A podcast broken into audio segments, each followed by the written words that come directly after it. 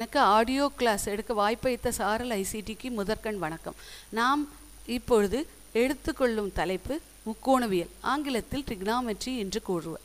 Students அதில் பக்கங்களின் அடிப்படையில் முக்கோணவியல் அடிப்படை விகிதங்களை பற்றி பார்க்க போகிறோம். பென்சிலின் உதவியால் பேப்பரில் ஒரு புள்ளி வைப்போம். அந்த புள்ளி மூலம் நாம் வரையப்படும் கோடுகள் ஒன்று ரெண்டு மூணு நாலு என எண்ணற்ற கோடுகள் அப்புள்ளி வழியே வரைய முடியும். இதே ரெண்டு புள்ளிகள் வெவ்வேறு இடத்தில் இருந்தால் ஒரு கோடு தான் வரைய முடியும்.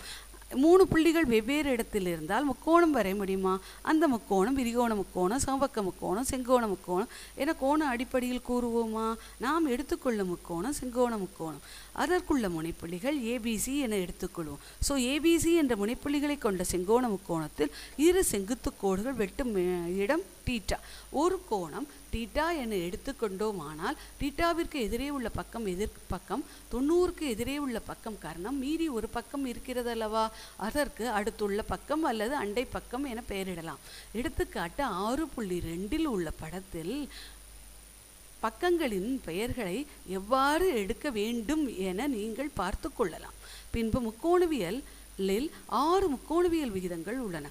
அதாவது sine theta cos theta tan theta cosecant theta secant theta cot theta என சிக்ஸ் டிக்னாமெட்ரிக்கல் ரேஷியோஸ் இருக்குது சைன்டீட்டா எதிர்பக்கம் எதிர்ப்பக்கம் காரணம் காசிட்டா அடுத்துள்ள பக்கம் போய் காரணம் டான்டீட்டா எதிர்பக்கம் எதிர்ப்பக்கம் வை அடுத்துள்ள பக்கம்.